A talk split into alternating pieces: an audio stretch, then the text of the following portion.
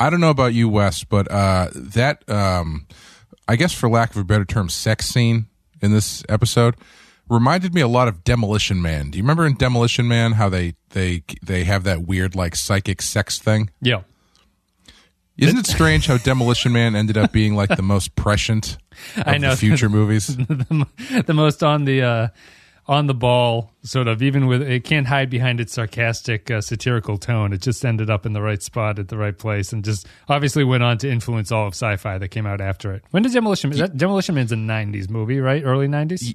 Yeah, I've been watching the Michael Jordan documentary, so I learned that Dennis Rodman started dyeing his hair after he saw Demolition Man. So I want to say like 1995. Oh, okay. That's I. That's not. I didn't make that up. That's actually true. How's that Jordan documentary anyway? It's really good. yeah, it? it's it's it's very fun. So we're going to be talking about Unexpected today. It is the latest episode of Star Trek Enterprise. But first, let's take a break and play a clip, and then we'll come back and we'll break it down. The only female I had any contact with was Ah'Len, their engineer. Other than repairing the reactor, all she and I did together was go into this holographic chamber they've got. She showed me some home movies, simulations of their planet, but I didn't lay a hand on her. There's got to be some way to get this thing out of me without hurting it. Can't you create a surrogate chamber or something? The embryo has integrated with your pericardium. I wouldn't be comfortable extracting it without more information on the gestation process. This engineer wanted you to see her planet. So? Perhaps the next step would have been to meet her holographic parents. If I'm not mistaken, on some planets, that's a precursor to marriage. We took a ride in a rowboat. All right. Unexpected is the fifth episode of the first season. It first aired on October 17th, 2001. Written by Rick Berman and Brannon Braga, directed by Mike Vejar. The in universe dates is unknown. It's 2151 still. In this episode, when Trip Tucker assists an alien vessel with repairs, a friendly encounter with one of the crew leads to a rather unexpected consequence. So, we're going to talk about Unexpected, which is um, a reviled episode, Clay, critically. Um, and my main point is that I think it's the best episode of Star Trek Enterprise that's come around so far. We've only seen four or five, or however you want to do it, but I um, I think this episode is actually very funny in a lot of like. I, I think it's funny in a way that's unusual for Star Trek, which is not just a kind of one-off joke button of a scene, but like they have extended sequences where I think everyone is being really funny, but from the actors to the writing, like the scene where Trip is in sickbay with Phlox, Archer, and T'Pol, and they're telling him that he's pregnant. I think that whole sequence, which is about two minutes long, is actually very funny the whole way through. Yeah. Um, but people do not like this episode in general, um, or at least the vast majority of criticism I was reading was saying this is one of the worst episodes of Enterprise. It's offensive. It's all that stuff. But wh- what was your first takeaway? Uh, I'm somewhere in the middle. I, I- my my reaction is not that negative to it as as some of those that you're citing, but uh, I thought it was like I I never really thought it got going in a way that was satisfying. And once once he became pregnant, I didn't think that it was as funny as it could have been. Um, but uh, you know, like I I I really liked the first half of it.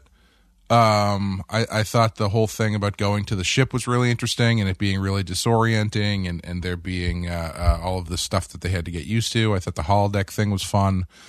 Um, and then when he came back, it's like it's like it's literally like half the episode, and by that point, I didn't really think that there was a ton driving it forward at that point.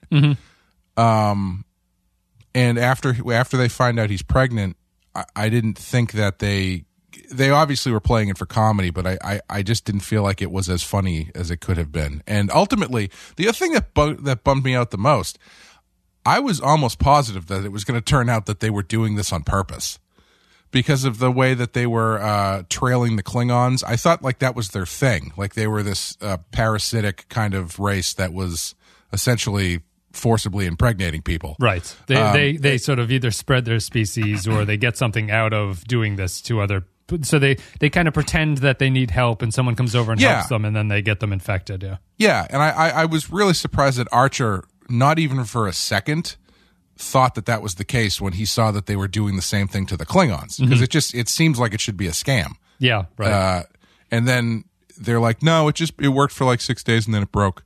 It just it, it was just really convenient. I was surprised that they they didn't go the other way with it. Yeah. Um, but yeah, I don't think it. I, I wouldn't say it was terrible. I, I've continued to, uh, actually fairly enjoy these episodes. If if I don't think they're perfect, um, I don't even think that they're great, but I think that they are. Uh, I appreciate what they're trying to do in the uh, this is in the quote unquote this is the first time that any of this has happened in the Star Trek universe. yeah. Yeah. My Also, how did the how did that not end with like the Klingons blowing up the the other ship after uh, the Enterprise leaves, and it's and the Klingons stealing their cloaking technology or something?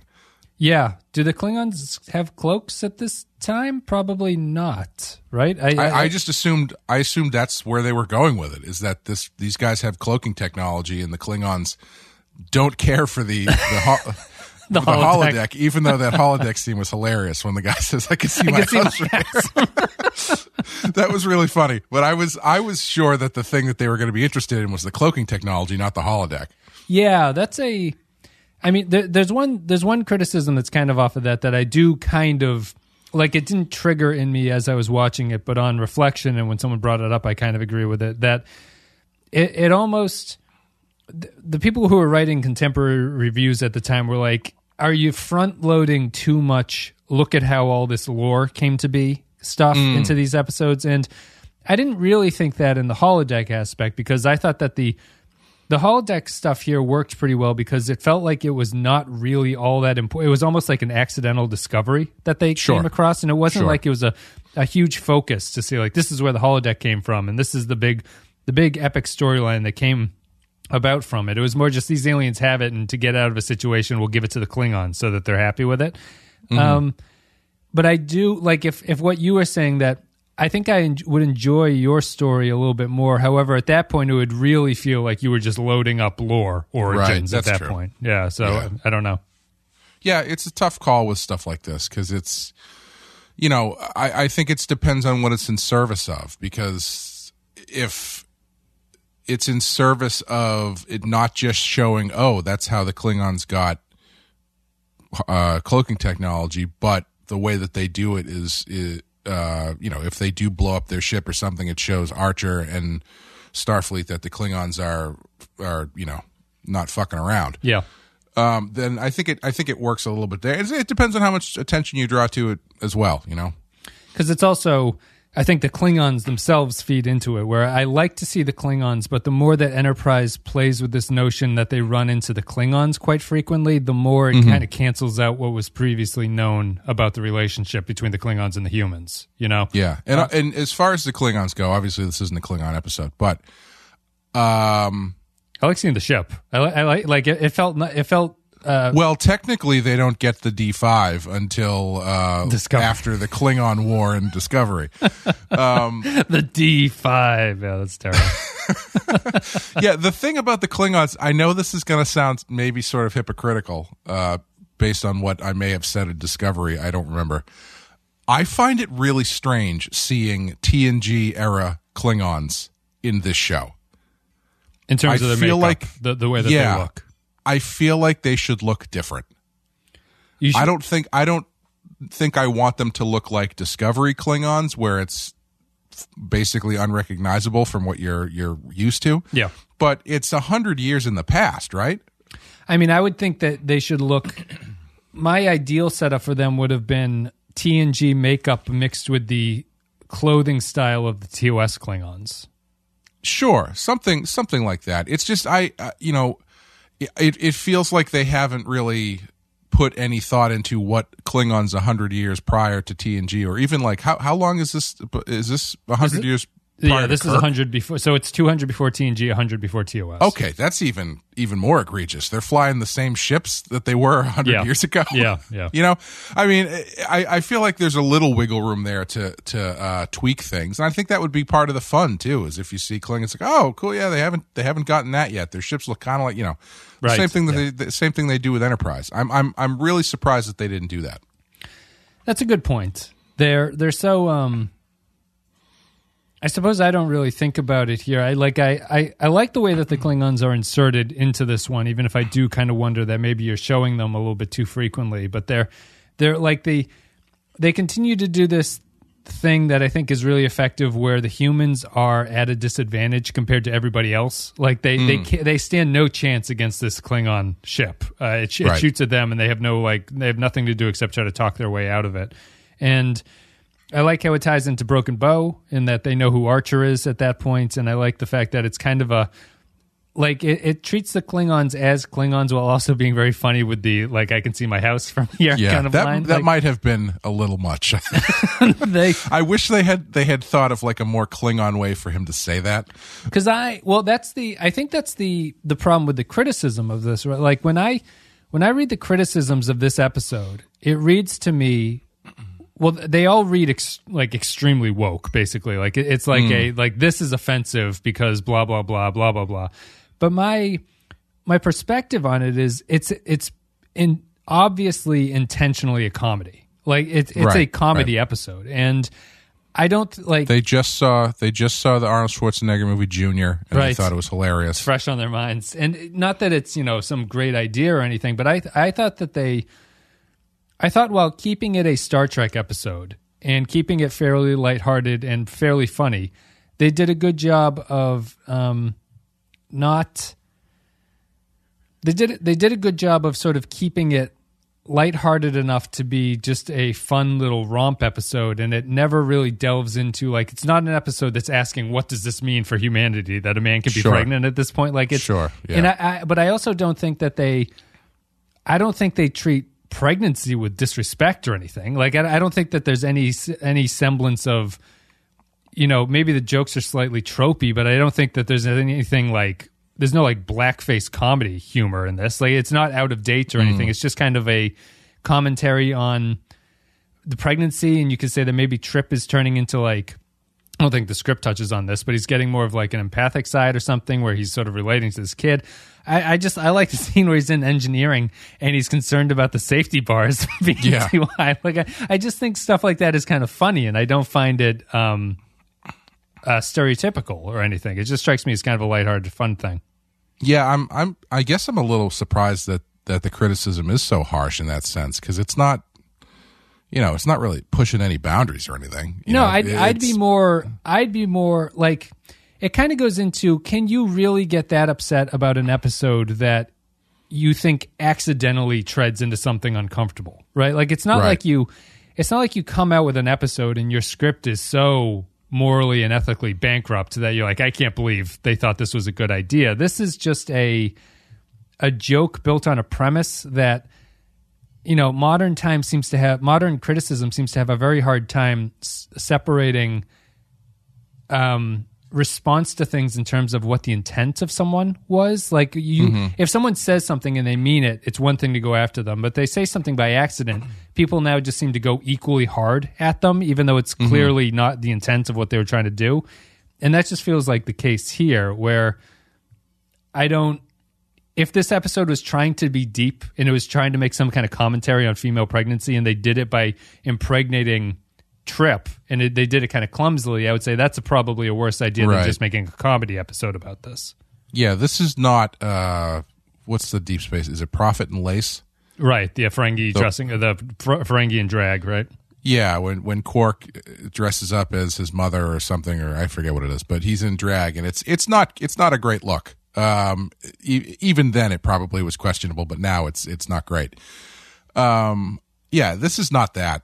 You know, it, it's it's yeah. I I I don't know. I I I I, don't see what the the uh that reaction would would stem from. I mean, even even as far as that stuff goes, it's like ten minutes tops in the episode. Right. It's not like it's it's this long, uh, it- it- st- uh, drawn out treatise on males being uh, men being pregnant or how hilarious. You know, I- it's just I don't know. I, I don't think there's enough there to get that mad about. No, I well, I think people think that it's a an extension of you remember the original series episode, the final one, Turnabout Intruder, where Kirk becomes a, a woman and a, a woman becomes Kirk. Like Kirk is stuck in a woman's body. Oh, sure, sure. and it, so yeah. it's Shatner.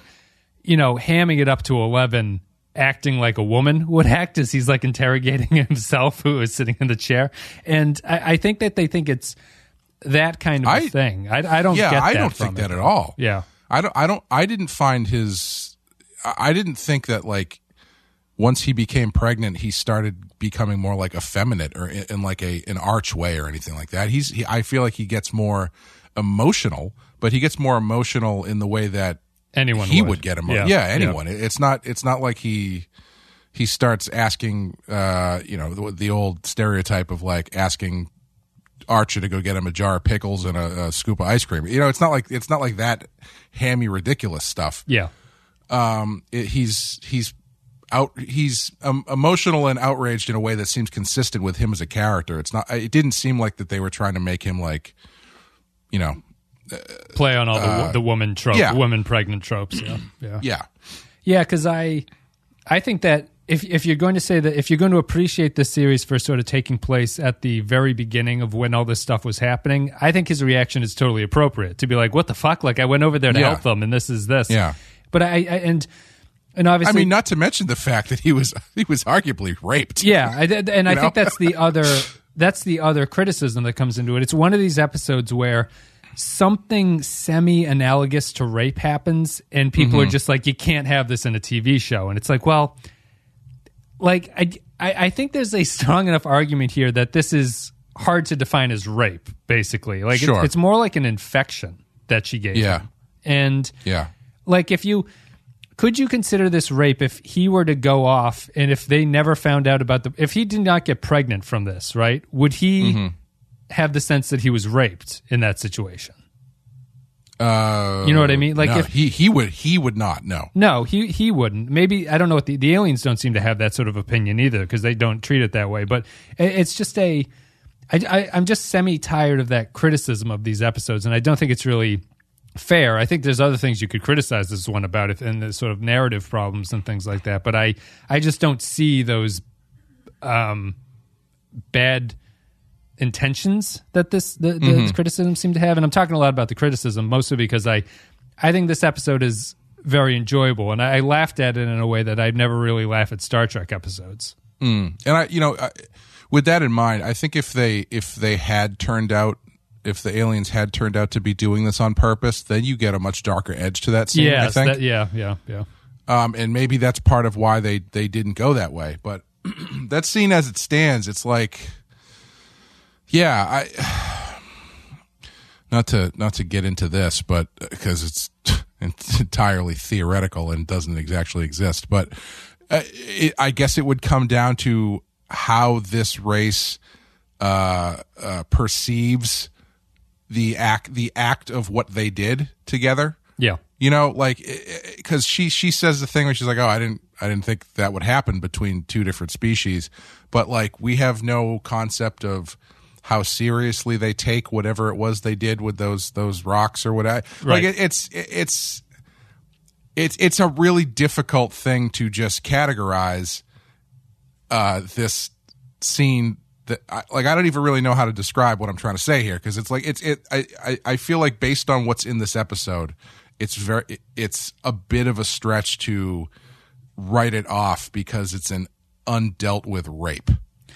Yeah. Well, Like, and I I am totally. I, I'm fine when people get into that stuff where it's warranted, but I don't know. It just doesn't feel like it's.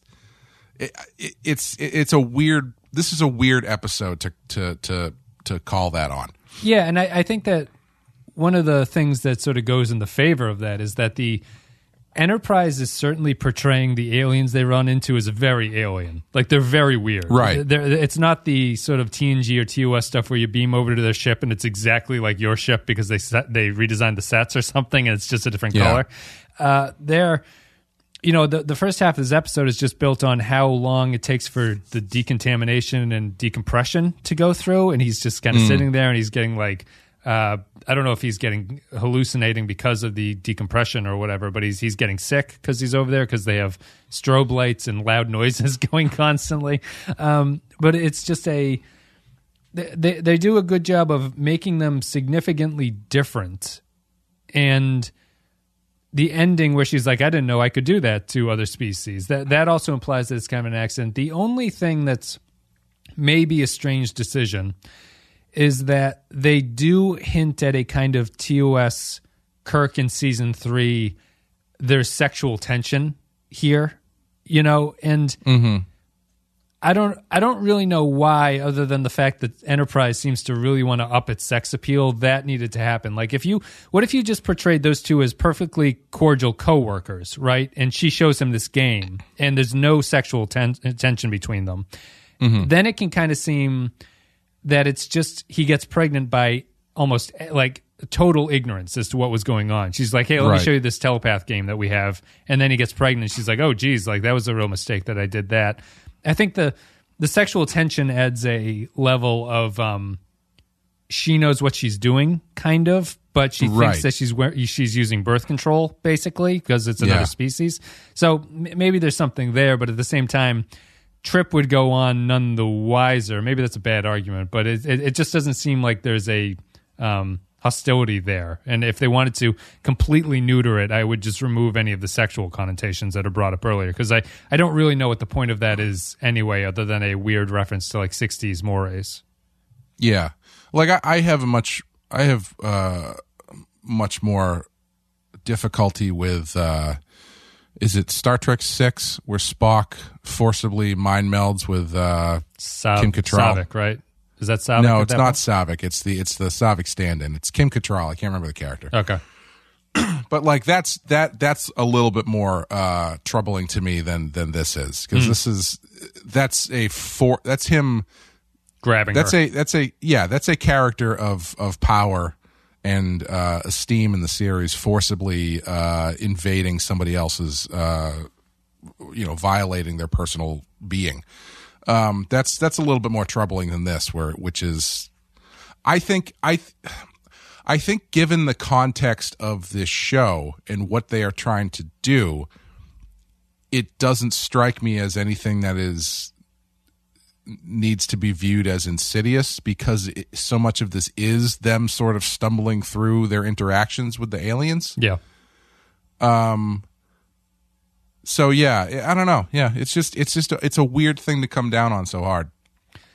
Yeah, I mean, if I guess if you don't if you don't think it's, I, I can see that opinion. If you don't think the episode's funny, uh, you seem to be Sure. sort of down the middle about whether or not I think it's funny. But I'm, I would just reiterate again, like for a Star Trek episode, I'm like the scene with just T'Pol saying "get keep your fingers out of things" or whatever is like that's just a, it's a strange, very funny turn for T'Pol and for Archer, and like Archer laughing about this and everyone being kind of uncomfortable. I don't know. I just I, I find it sort of charming in its uh, humor.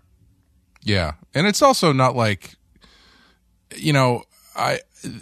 The other way they could have gone with it is they play the the uh, pregnancy as like a body horror angle, Yes, yeah, which I think would like add much Alien more almost. of a like this, yeah, yeah, yeah.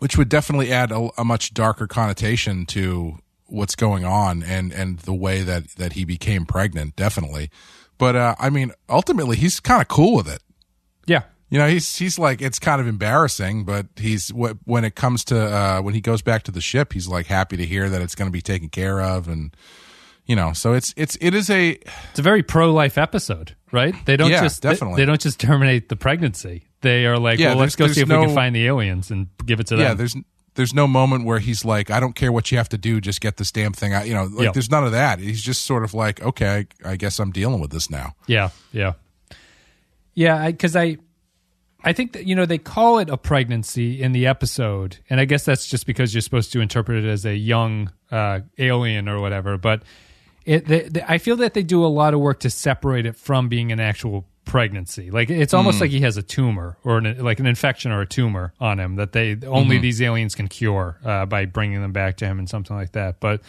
um, the comedy mo- mostly just comes from the fact that yeah the, the crew members are going to refer to this as a pregnancy and he doesn't want anybody to know about it and he's upset about the handrail safety issues and things um, and outside of that i i'll again just praise the like i do think that the aliens in the show are very strange in a way that is um, unique to the franchise. They're all very Mm. alien and very weird, and they have just weird things that they do.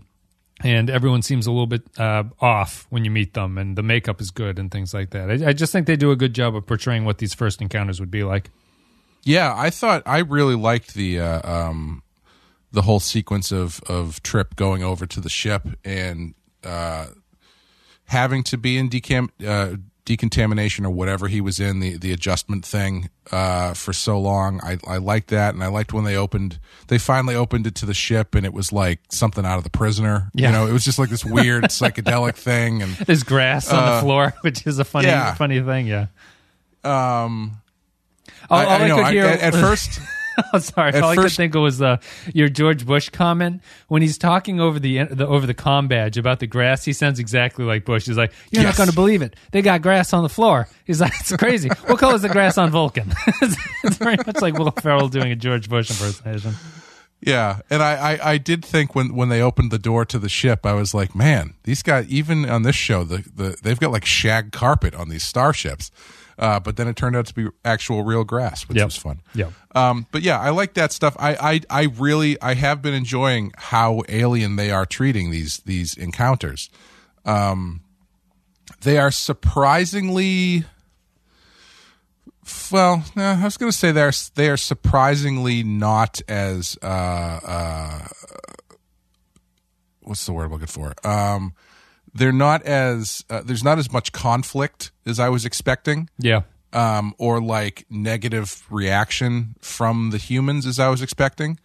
Uh, it seems it seems to be just like a bunch of small misunderstandings so far. Yeah. Um, But I, I have I have appreciated how alien everything seems to be, uh, and uh, I, I I I I I I was surprised that Trip was so. Uh, is he supposed to be kind of like the McCoy of this group, where he's kind of doesn't want to be here? Because it seems like he's always the one who's kind of freaking out. Uh, he, he seems he seems to talk a big game, but anytime they put him into a situation, he just loses his mind. Because in this one, in this one, he goes over to the ship and he starts freaking out. And in the last one, he was in the cave and he starts freaking out. It just it is that his thing? I think he's like McCoy in uh, he sort of speaks honestly to power or the situation. Mm-hmm. Like he, he's not one to sort of bite his tongue about what he thinks is going on. But Yeah. he um I I don't know. I see Trip as more uh into the going out and trying things, but all the stuff always happens to him sort of where Mm-hmm. uh, the show's a little bit more limited than the other series, I think, because it's really just T'Pol, Trip, and Archer are the main three in a very TOS Right. kind of way. But he he does get the the brunt of that kind of stuff thrown on him. And I think that the I think the actor is fairly good. Like I couldn't really we haven't had a chance to see him, but we the actor who plays Malcolm Reed, I, I'm not reading a lot of range on his reaction to things like this. I, I think that uh, Trip is the character who's possible to play in comedy situations like this, and also the serious situations, like the cave one where he's supposed to be flipping out uh, in a realistic way, and this one where he's having more of a funny reaction to things. Yeah, he's he's doing a good job. I I, I think he's pretty good. Um, but yeah, I uh I I forget what were we talking about the aliens. I the I like the how how alien how alien the aliens are. Um, and I I do. How do you feel about the holodeck showing up so early? Like, cause that, cause you know, we, we, we talked about it a little bit, but it just, it's such a, that's a really specific thing to pull out in this show that's supposed to be 200 years before the holodeck shows up. Yes, it's very. It, it is a little bit too early because if TOS has never heard of this kind of a thing, I I would have. I almost would have appreciated it if they had given it a more rudimentary feel to it. Um, You know, maybe I, I don't know because it's basically functioning exactly like a holodeck would function, and uh, maybe Right. I'd be if, if you wanted to pick nits or something, you could say that maybe maybe the humans don't get the holodeck at the end of this episode, right? The Klingons have it, but the humans don't Mm-hmm. get that technology. So maybe that makes sense that it would skip TOS or something, and you're just getting hints at it. I'm not. Yeah. I'm not super concerned. It's not. I don't know why it, it bothers me less than stuff like this in Discovery. Probably because the, the the holodeck technology, as I said at the top, is not the point of this episode. It's Right, just something yeah. that's in it. Where the spore drive feels like such a colossal change that it would have to impact the rest of canon. Yeah, the spore, the spore drive is just it it breaks everything open it, Right. to the point where to the point where they couldn't continue the show unless they got rid of it. Right. Which- yeah, yeah, yeah. Is just you know ridiculous. And I think that the holodeck here is very small. It's just kind of a. They, they don't even Um, Yeah. call it a holodeck. They're just like, look at this fancy holographic room that we're in. they were dancing around it though. It was it was almost as though when Trip got back, he was like, "It was so cool." They had this deck. I would say it was made entirely of holograms. it's like, yeah, right. I think he, he uses a word I've never heard before though. Holo- holography, holography. I think he says Holo- holography. holography. I just think of the um that Simpsons joke where it's like, and this is the killing floor, and the kids all gasp. He says, "Don't be alarmed by the name. It's not actually a floor. It's just a it's a layer of, of grate Grate. that allows the inner organs to fall through." yes. Uh, let's see here. Unexpected. Anything else about this one? Um, I I thought that uh, Archer really jumped to some interesting conclusions on how to find that ship. He How- was how super find the ship? specific. Where they're like, oh, we've got this thing, this like buildup of plasma behind us. He's like, what happens if we blow that up? And then they blow it up, and he's like, okay, stop the stop the camera right as it explodes. and they stop, and he's like, look, just as I thought, there's a ship there. It's like, what? How not, did e- you? not even just as it explodes. He's like a couple frames forward, please, and it does. Yeah, and then the yeah. ship is there. Stop at the flashpoint and then click forward too. Enhance, enhance, and and it was just it was a very specific uh, solution to a problem that they was clearly something they had not seen before. Yeah, no, he's um, I I- Archer's Archer's kind of like that. I I do. I do like Archer in the when he's when he's handling Trip as he's going through his decontamination or decompression thing, and he keeps calling him to like check in and say that he wants to come home. I do like Archer's reaction to that, where he's trying to just be like, "Get the job done, and then you can come back." Uh, you know, I guess I guess that's part of what I found strange about this because they are playing it for comedy, obviously, but Archer is oddly unconcerned. Yeah. Everything that's happening to Trip involving this brand new alien species. Like, I, I was thinking even, there's like, no way to keep in rescue contact because they can't beam Yeah. him back. Yeah, it's that kind of a yeah. thing. Yeah. He doesn't even like keep in contact with uh or I guess he does keep in ta- contact with the shit the the aliens, but he totally takes them at their word that they're not like getting pre- ready to, you know, vivisect Well, they have, alive. they have that suspicious line, right? They're like, "We interact with a lot of species." And, Yeah. and Archer's like, "Oh, I'm sure you got. I'm sure you're fine. Then you know what, what's yeah, it's on." like it's like he radios over and he's like, "Hey, uh, my guy's not feeling too good," and they respond with, "Oh, oh, he's fine." that usually that then usually he- happens. yeah, yeah. yeah. Then he pauses and he goes, "Well, I guess he's fine." you know, it's it's it's strange. Like, and even when he comes back pregnant, he thinks it's hilarious. Yeah, like yeah. he was just accidentally impregnated by an alien species they've never come to, they've never seen before. It could kill him. They don't know what the hell this is going to happen. And Archer thinks it's hilarious and can't wait to tell everybody. Archer's a terrible captain. I I would not disagree with that. I think that I think that Archer is appropriately bad for this series. You know what I mean? Like Yeah. I I wonder how much I should hold against him as being sort of making weird mistakes. Like the, yes, that seems very strange and as you were saying in the previous episode, I think it's more weird that the show doesn't comment on Archer being making odd Yeah. choices. Like they, like, oh, go ahead. well, it's just that if the show was commenting on this and Archer at the end of every episode is going like, "Oh Jesus!" Like I, I really fucked that one up again. Uh, I think that there would be more of an awareness and you would kind of buy into his character. But the show tends to treat him like a Star Trek captain, which is that he is making the right decision and things are just going wrong beyond his control. Yeah, like I, I, I feel like at this rate, you know, after five or six episodes, they should have a scene where Malcolm and the other guy whose name I don't know because he hasn't done anything yet, Travis, Travis. Okay, where Malcolm and Travis are like, man, can you believe this fucking uh, hire that we got for this captain? This this guy who just got here because of his name. Yeah, I mean, his this dad. guy's an idiot. you know, th- th- there's no reason this guy should be a captain. He's just here because his dad built the ship. Yeah. It's like, how can there be bad quarterbacks in the NFL? How can there not be 30 people in the United States who can throw a football competently? Like, why, why? How are we stuck with these guys? Yeah, it's it's that kind of a thing. Um, and also like the other thing i just find it so funny how how how uh how how little this stuff seems to affect archer because like even when they talk to the klingons he's like yeah is your shower acting weird because that just screwed my day up and trip's like guy i'm pregnant over here he's like yeah, don't worry about that Or Just like I fell right on my balls when that Yeah. gravity. To came be back in. fair, to be fair, as you get older, there there is a grow. You know, when you're younger, you don't fear anything really. When you get older, you you fear falling in the shower, especially if you've got like a tub with like a hard ceramic side that Yeah. could really do some damage. Yep. Um. So when he when he fell.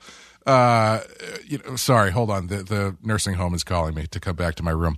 Um, when when that thing went off and he fell, I was like, "Ooh, that's like the ultimate shower fall, where you're falling in the shower at a distance." Yeah, oh, right on the coccyx too. We just fell Yeah. ass first into the into, into the. Is that is that the first instance of anybody showering in a Star Trek show or movie? Uh, that's a good question. I know they've mentioned sonic showers before, but I don't know if we've seen them. So it might be. Yeah. It reminds me. I just think of. I, I'm sort of transposing it in my mind with the uh, the anti gravity kill in Undiscovered Country, where the blood floats Oh, yeah. everywhere, just because Yeah. the effect is very similar.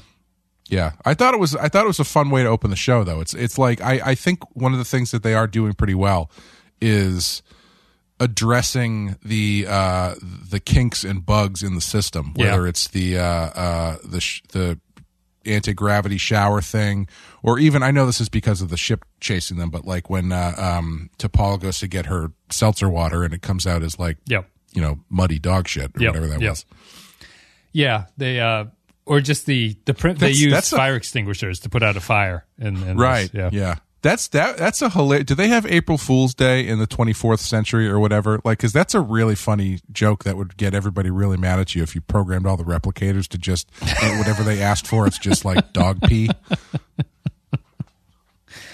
why would you even program that in It's Google Google twenty one fifty one right there. Print print out all your Gmail documents. Um, I think we're done talking about this. I had I thought I had one more thing to say about this. I guess I didn't. Unexpected. We'll just call it there. We'll play a quote. We'll come back, read some patron comments, and give our final thoughts about Unexpected. I'm the one who repaired their warp reactor. Or at least I thought I did. I spent three days on their ship. They have some amazing technology. If you don't kill them, I'm sure they'd share it with you, teach you how to use it. What kind of technology? Well, for one, they've got some incredible holography. I don't know how advanced Klingon holograms are, but these are like nothing I ever saw before. Press a few buttons and you'll be standing on a hillside overlooking Kronos. It's unbelievable. Couldn't hurt to take a look. Okay, so thank you very much for listening. I hope you enjoyed the content today. If you did enjoy it, you can go to patreon.com slash the Pensky file to support the show. A couple dollars a month gets you extra stuff. That's patreon.com slash the Pensky file.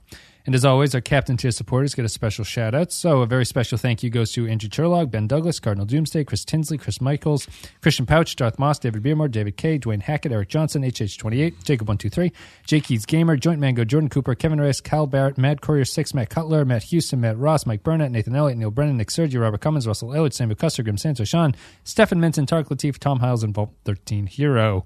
do we have like eight mats did i hear that correctly There's three in a row. Oh, because it, it alphabetizes them by first name, but there's there's three mats. Yes, okay I th- it sounded like more than that we're we're, we're of that generation. I think. Uh, now, what was the most common boy's name, boy and girl name, while you were when you were growing up? We're we're basically the same age, so I imagine they're similar. but Well, I, uh, you know, I, I didn't run into a ton of overlap when I when I went to when I was in school and stuff. You know, it was a uh, it was nothing uh, that out of the ordinary number wise. But uh, um, when I first started hanging out with my my current long term friend group, uh, there were th- three Sean's and two Jims. yeah, A lot of Sean's, and now I have uh, subsequently, yeah. So I know four Sean's. yeah, it's a lot of Sean's.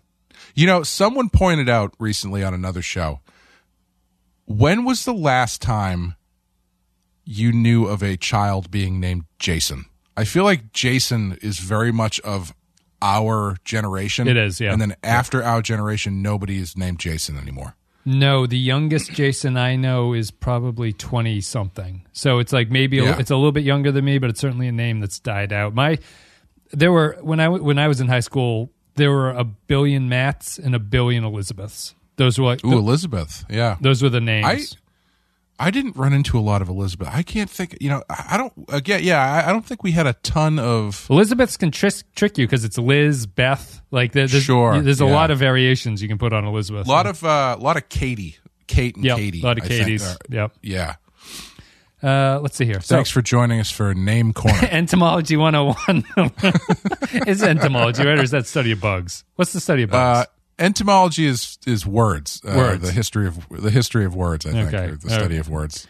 we'll stick with it it's, it's ironic to not know the word for the history of words but I know. And if I'm I, if I'm wrong, I look forward to hearing about it in the comments. I, well we've been wrong about the my whole bit about the uh, the hats thing everyone's like actually the, Yeah, arm- the armed services wear hats and you yeah, should be roasted for that. well, they should have better hats, is what we're saying. not basically yeah you shouldn't not look those- like a you shouldn't look like you just stepped out of like little league when you're going yeah. off to fight a war You shouldn't get the hats like the crew from Hidalgo gets. patreon.com slash the Pensky file. Thank you for supporting us. Let us know your name. Post on this episode with your with your name, and we'll see how many Matts there are and how many Elizabeths. yeah, entomology is the study of words, just the way that botany is the study of robots. You're right. Exactly. Yes. So let's move on. We've got uh, patron comments for this episode, which is where is it? Unexpected. Matt Ross. The failure of the gravity plating is actually something I've always wondered about, and I found it humorous as well that the numerous system failure issues. This clearly isn't the 1701D. Phlox again is the normal guy, and T'Pol really needs to chillax and eat some bacon. Trip always is busy and in trouble, and this is a good episode and example of that. And playing Simon to come out of the decompression chamber would make anyone a bit off. It seems like this is more of an acid trip hallucination, and I was waiting for the Snozzberry looking to happen. Where O'Brien must suffer, Trip must show country charm and drawl to aliens that gets him in all sort of comedic situations. Essentially, the holodeck was made by the LSD aliens. T'Pol's ribbing of Trip and the crew's eyes rolling over Trip's pregnancy was fun, as was the development of his maternal instincts. The Klingon appearance was a nice touch, as was their hostility. An important note to wash your hands thoroughly and practice safe engineering. You know, I we didn't really talk about T'Pol that much. I I continue to really like her as a character and as a performance. Yeah, she's she's coming together. I think it's really just her. I wouldn't even say her pilot performance is bad, but I think that the the Vulcans were set up a little bit a little bit askew from what I would want in the pilot. But she's she's good. She um. Do you do you still not think she comes across as a little bit too angry, or does that not impact you? I, I think she's good here because she is um kind of holding she's taking the lessons that she's been saying for the past three episodes and then when trip gets pregnant she's like told you like why does no one listen to Yeah. me which is her Yeah. which is the way that i think she's handling everything but uh, she sometimes seems i don't know like I, I think what it really does it, is it just highlights for me when nimoy would play spock as angry or frustrated he did a good job of showing him frustrated without it looking like he was actually frustrated you know what i mean Yeah. and I, I wonder Yeah. if T'Pol can do that. Well, what I what I like about her performance and the way that she's written uh, is I, I give I know what you're saying, but I think I give it a little bit of leeway because this is kind of like the f- this is the first interaction really with the Vulcans to this extent, or at least for this crew. Yeah. and I don't Or for think her, I would say she's she's the Yeah. fish out of water, stuck with a bunch of crazy humans. Yeah, Yeah, and I so I don't read it as her being angry as much as I read it as her being indifferent, which then reads to other people as angry, Hmm. like the way that the, the the way that you would, you know, if your dad gets really quiet, yeah, you start getting worried that he's pissed off at you for some reason. yeah. And then then when you ask him about it, he's like, "No, I was just thinking about the football game." right. Yeah, I can. Um, you know, I- like I that kind of thing. That kind of thing where it's like her, she's she's playing it as indifferent, but it is coming off as like annoyed and, and kind of angry. Yeah, yeah, and I'm, I'm even, I'm even sort of understanding of her being slightly angry. I, I guess she, she's not, she's not overacting. It's just her kind of like her resting demeanor seems like she's angry sometimes, and I, I don't know. It's, I think it's probably unfair to hold it against her. I think she, I do think she's doing a good job in that role, and it's not always easy to play these Vulcans, but I think that she's playing it um, fairly appropriately. And we actually haven't we haven't had a T'Pol episode yet, right? She's just No, been she's no. just been kind of there, sort of as a secondary character. Yeah. Also, uh, not to to jump back to last episode, but uh, I, I saw in the comments that the the the girl who played the bug expert actually was supposed to be a bigger part of the show, and then she died in real life. Yes, although she died in 2003, so it's not like at the end of the at, during the season or anything. Oh, okay. Well, well then, fuck her. Yeah, No, but like that that's that's that's too bad. That's that's that's unfortunate. yeah, because um, I think she's in three episodes of the show overall. Um, Oh, okay. So she wasn't. It wasn't like they were grooming her to be the second lead, and then she, no, this you know- wasn't supposed to be like her follow up episode was not supposed to be a focus on her or anything. She was just Sure, a sure. recurring character throughout the the first season. Hmm. Um, David Beardmore says, unexpected. This episode is highly skippable. The only interesting part was the Enterprise's only introduction of a holodeck, but then it gets ruined by some plastic gemstone sex, which is actually pretty rapey if you think about it. Um, they, we didn't talk about the the. I, I don't know why it's so hard for these aliens to just get water for some. Yeah,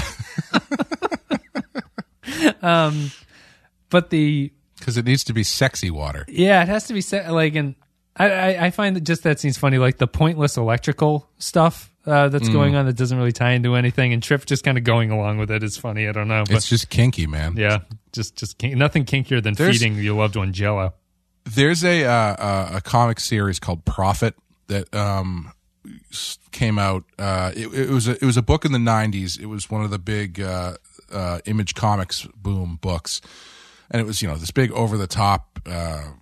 You know, uh, huge muscle action book, and it got revamped maybe five or six years ago into this like sort of like Conan in space, but not like the big muscular aspect of Conan. It just really leaned into the weirdness Yeah, of of space and aliens and uh, uh, and what it would be like having a, a character like Conan in that situation. And there is so so much weird bug alien on human sex. Yeah, and it's just like it, it is portrayed in in this very nonchalant manner where it's just like and then they decided to have the, to to mate. Yeah. And it's like the conan the conan prophet character just like face down in the the open jelly midsection of like a bug alien. And it's it's it's like it, it it it does really lean into the weirdness of what getting way out into space and meeting creatures would be like. And Yeah. it's a, it's a really good book. I highly recommend it.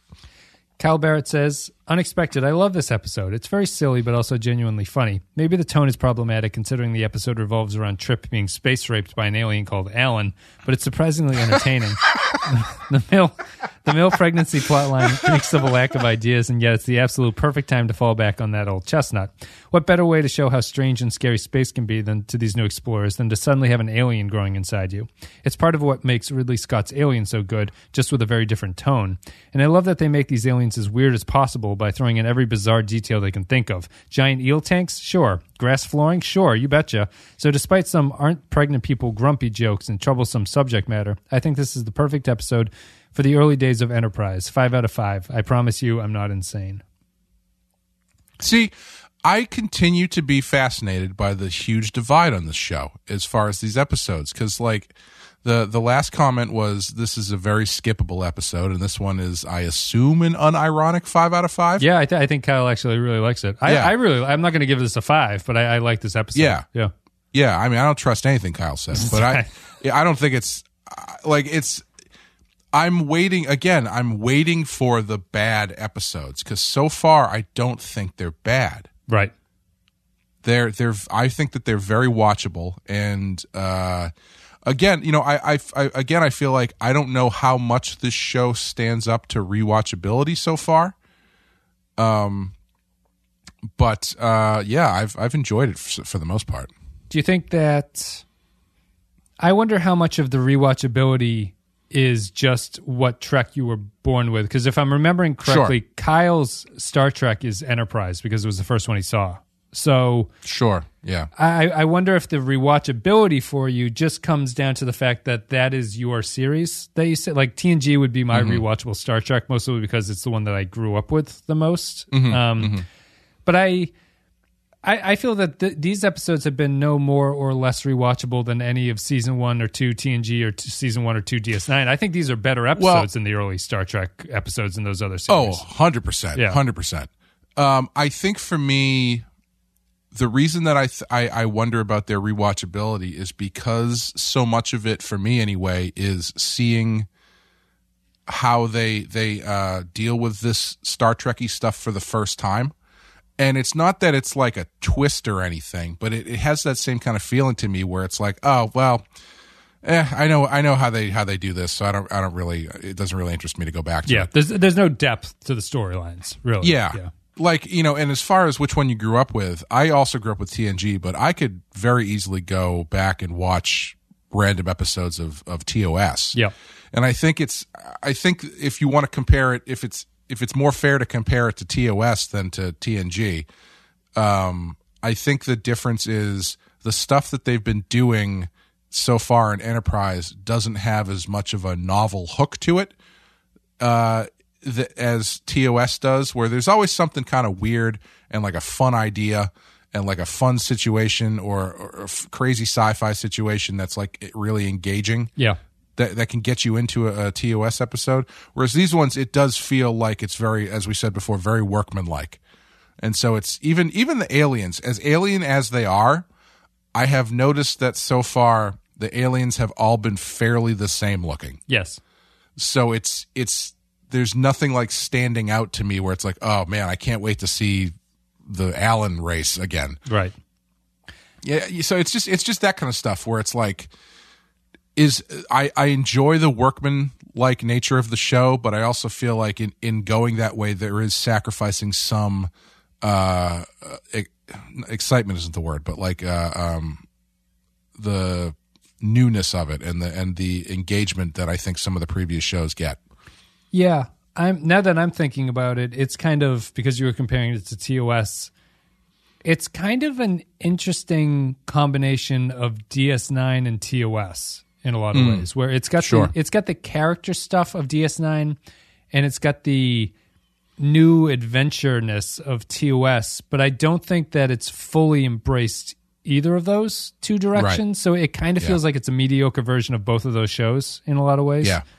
Um, that'll probably change, I would assume. But that that's how it feels early here, and it's again, it's it's still um, we're only five episodes in, but I, I would definitely, if someone were to say you can only keep one uh, of the first season of Star Trek, I would say the Enterprise would be the one that I would keep by default, almost like there's no one else is really close to it in terms of the quality so far. The first season of TOS is pretty good. Oh, that's there's, there's a lot of there's a lot of good stuff. That doesn't even count. That really doesn't count. No, it feels it feels totally different. Yeah, I, I would I would agree. TOS and I'm ashamed that I forgot the, the first season of TOS is good. So Yeah. uh, but if you're counting modern Star Trek, I guess I would just say Enterprise is probably the best so far out of all the ones we've Yeah, seen. I still think for me, I think uh, Bakula just isn't doing it for me. Hmm. Or I don't know if it's just him or if it's the character of Archer.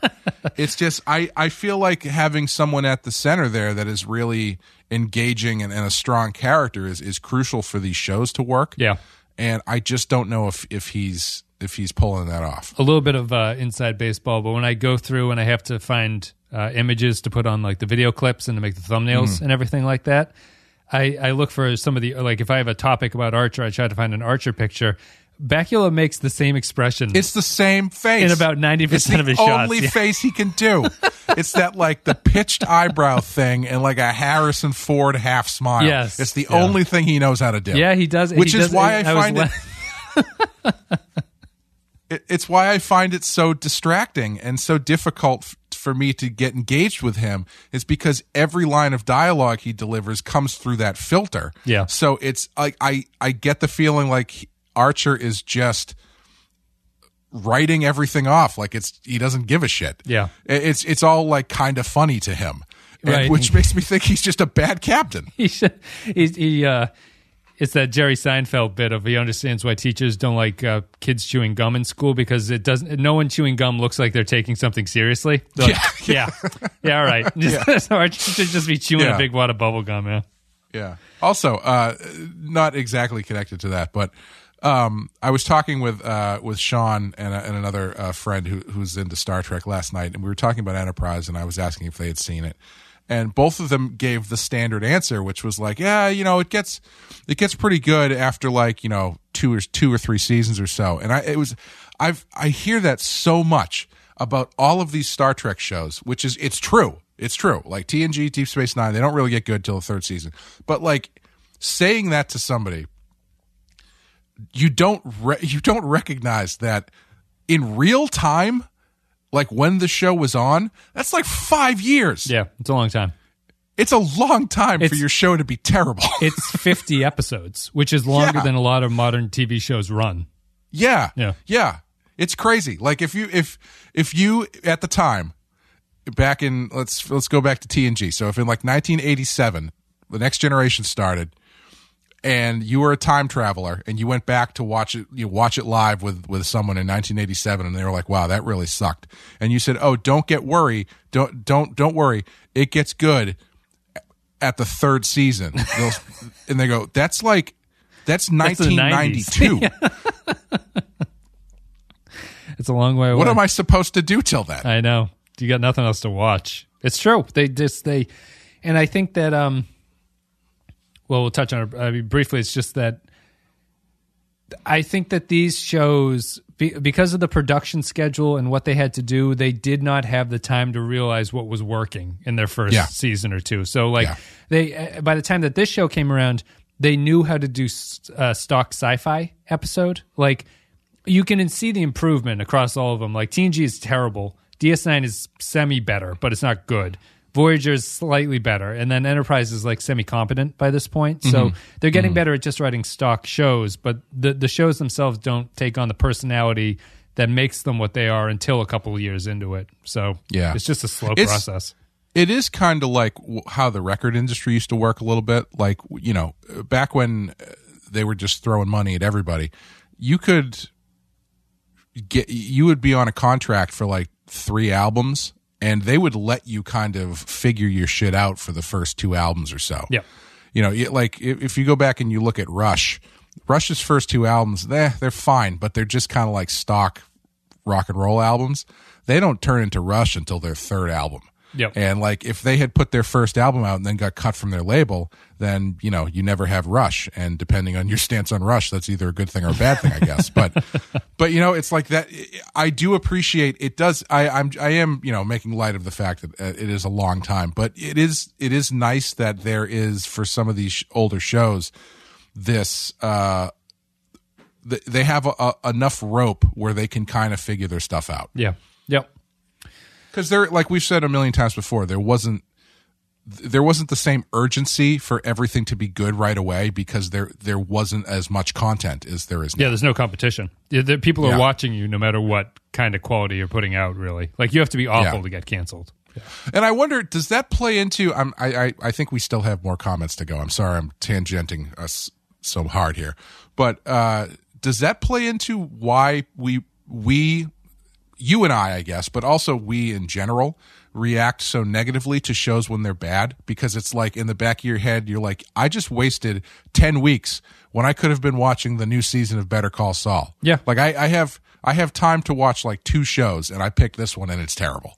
Yeah, I mean, with the glut of content, it's almost like you. It's almost like how when you play Keno, if you miss all the numbers, they reward you because of the sheer odds of you not picking a number properly is kind of impressive. It's it's kind of that way. Yeah. All these shows and you picked one that's terrible. Like, what are the what are the odds of that? Yeah. Uh, so, final comment Neil Brennan. Unexpected. So, just so we're all in agreement here, the subtext of a big chunk of this episode is what would it be like to screw an alien? And the answer is arm nipples. A bit of online research suggests that people hate this episode, but I loved it. I feel like it feels like some people behind the scenes wanted this to be a smart, weird show, but for whatever reason could only express that through horny scripts and horny costume design for one character. 10 out of 10. Also, I can see my house from here. That's a great line. Thank Yeah.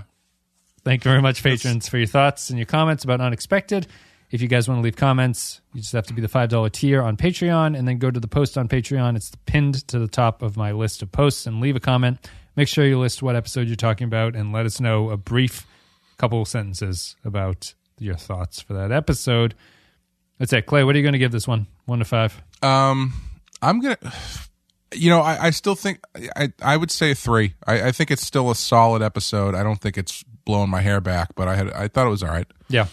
I'm gonna give it my first four. I um Yeah. I, I, I just I thought it was funny. Like maybe the the first half is not particularly uh, inspiring, but I think that once he's pregnant and sort of doing his thing there, I think that all of that really works. I like the Klingon charminess stuff at the end, even though it's potentially too much Klingon. I like the jokes, I like the humor, I like the performances. I think that it's kind of a weird alien idea and yeah, it's not a uh, Stone Cold classic for me, but it's certainly it was the first episode that was like, oh, like Amy might have actually enjoyed this if she was sitting with me watching this one. Um, And I think that that's a four for me. Yeah, that's fair. That's it. Patreon.com My, slash my, Pensky Pal. if my wife watched this with me, she wouldn't call me a nerd when it was over. So that's an instant five. she, she wouldn't have the conversation about the uh, reverse Kino that we just had if I made her waste an hour of her life watching uh, that She, episode. she wouldn't start talking about guys she could have dated in college halfway through. Start the most recent text message is someone called Matt. God damn it. Odds are she probably dated a Matt. Uh, let's see here. I think we're done. Patreon.com slash the Pensky File. Thank you very much for supporting the show. All the links are down below. ThePenskyfile.com slash links. You can follow that to get everything. Clay, do you have anything you want to say? Um, no, we get Rotten Horror Picture Show coming out next week. Uh, we'll be doing Ginger Snaps. Ginger Snaps. Thank you. Uh, which is a really fun werewolf movie. If you've never seen it, you should check it out and listen to Amanda and I talk about it. And uh, Sean and I are back recording um, the Badass podcast, so those should start coming out, I think, in a couple weeks, Yep. depending on how quickly I can get them banked in. There we go. Badass and Rotten Horror. Thank you for listening to Star Trek. I think Real Ripe will come back at some point. We have Schwarzenegger to get through. Uh, just waiting for some time, I suppose. But we're all quarantined, and we'll we'll figure out some time at some point. But the Star Trek one continues on as normal. Uh, that's it. I guess we're done. Thank you very much, guys. Thank you for listening to our coverage of Unexpected, and we will see you later.